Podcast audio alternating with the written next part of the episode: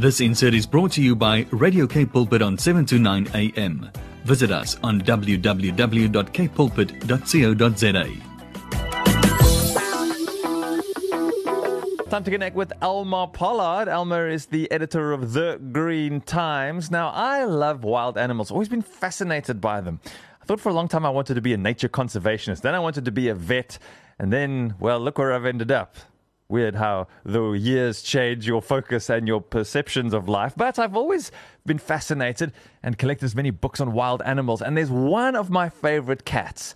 You know, we call it a caracal here in uh, in southern Africa, and uh, a lynx, which is just such a cool word to say, particularly if you're a boy. And we get to talk about a lynx on the radio. I mean, could it be better than that? And some success stories in the midst of question marks around conservation and life in general.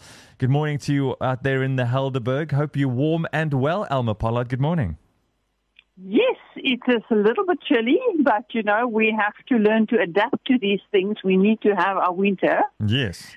So I think I think for me just to frame today's discussion again is you know, we've been talking a lot about the importance of biodiversity mm. and the threat of which is um, the, con- the, the, the cause of, of um, you know, the current pandemic that we're battling with. Yes. So that is really our very strong focus at the moment.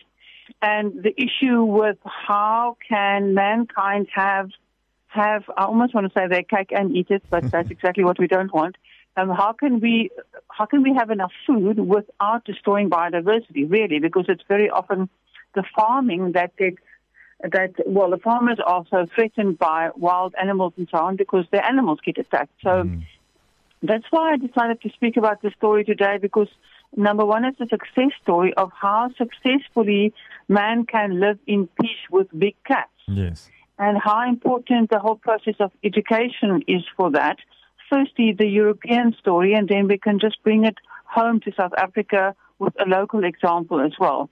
So um, the lynx um, what used to be an abundance in European forests, mm. and then they declined, and they actually completely they were completely um, destroyed and disappeared by World War One. So that is that is very sad. But mm. there hmm. was the, uh, they started reappearing naturally by 1980, and they have been highly su- uh, successfully protected since 1993. Yeah. So it's interesting. The reasons why they disappeared was number one, hunting, um, landscape changes, and habitat fragmentation that hinder migration. Mm. So hmm. wild animals need to move around. And fences and farmers putting up fences is a huge issue for them. And then, of course, shooting them when they come through the fence and so yeah. on. So, did you know that South Africa is one of the most fenced places in the world? No, I didn't know that. The interesting thing that I've also read is that apparently we started erecting so many fences so that we don't have to have so much staff looking after our animals. Oh. So, we'll discuss that just now. It actually, there's a big change back to rather appointing um, people, creating more jobs, and allowing nature to migrate through. So this story really comes from WWF, and it's part of their New Deal for Nature and People, whose goal is to halt and reverse biodiversity and habitat loss by 2030 which of course is music to my ears. Mm. I think that's just awesome and a great thing for us also to put our weight behind. So they are focused on the successful reintroduction into the appropriate habitats of of biodiversity and, and wild animals. But the, but the most important thing is it depends on the acceptance by general public. So it's very much an educational thing. So there's this International Lynx Day, which was started in 2017, and it was now on the 11th of June. Mm. That's also why we're talking about this and they're promoting a peaceful coexistence, which for me is just such a beautiful key thing to yeah. put out.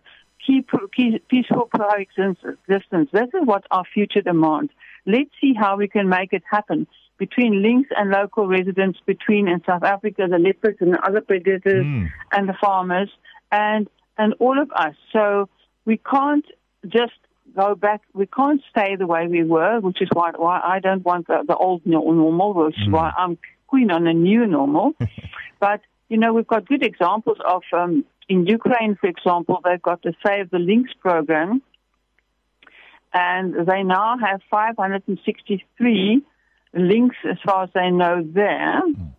Um, they cannot make known the map of protected areas because they have many protected areas because of fear of predators, uh, of poachers. Well, poachers are also predators, eh? Mm. So interesting that that has to be has to remain secret from mankind. Otherwise, people will go and shoot them. Um, so they had 200, 2,860 poaching reports in 2019. 56 people were charged and only two were prosecuted. Mm. So now you know they are after 563 lynx, which is all there is. Yeah.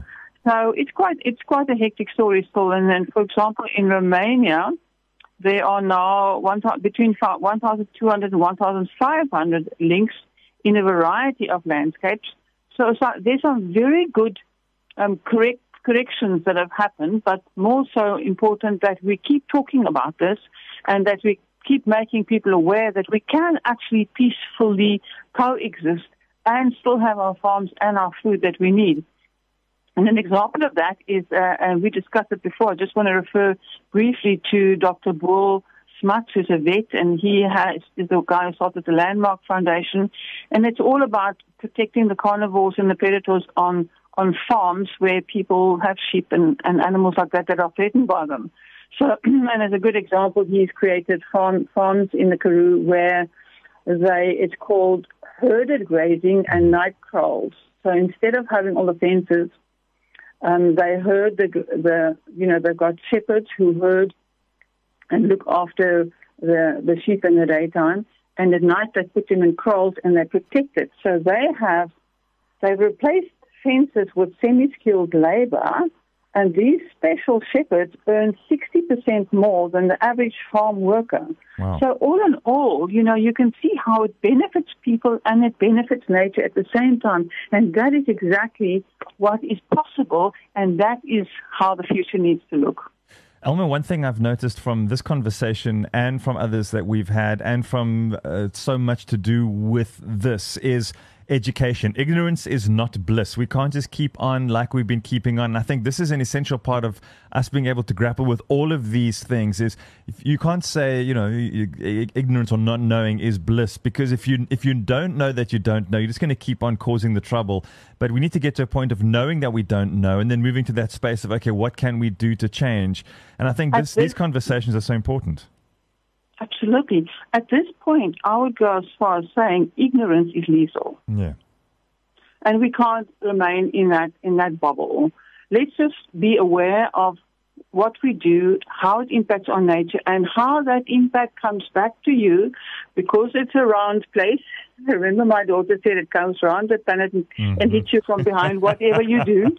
yes. and it's so true. This is how the planet works. So we have impacts that in the past we were not aware of. Um, I believe that people don't didn't intentionally do those bad things. Um, some maybe yes, but the majority of people really do things because of ignorance. They're trying to protect their farms. They're trying to put food on the table, etc. People generally have good intentions, but now we're aware. So now in South Africa, that is a big fight. I mean, you know, there's a lot of resistance also from farmers because they feel threatened by us greenies who want to protect wild animals. You can understand that also. But there's a middle way in which everybody can be happy and we're creating more work which is exactly what we need.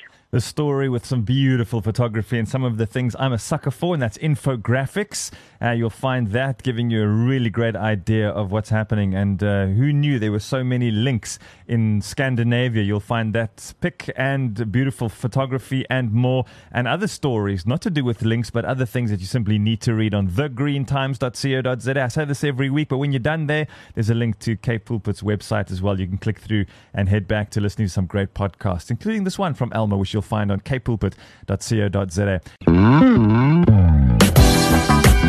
This insert was brought to you by Radio Cape Pulpit on 729 AM.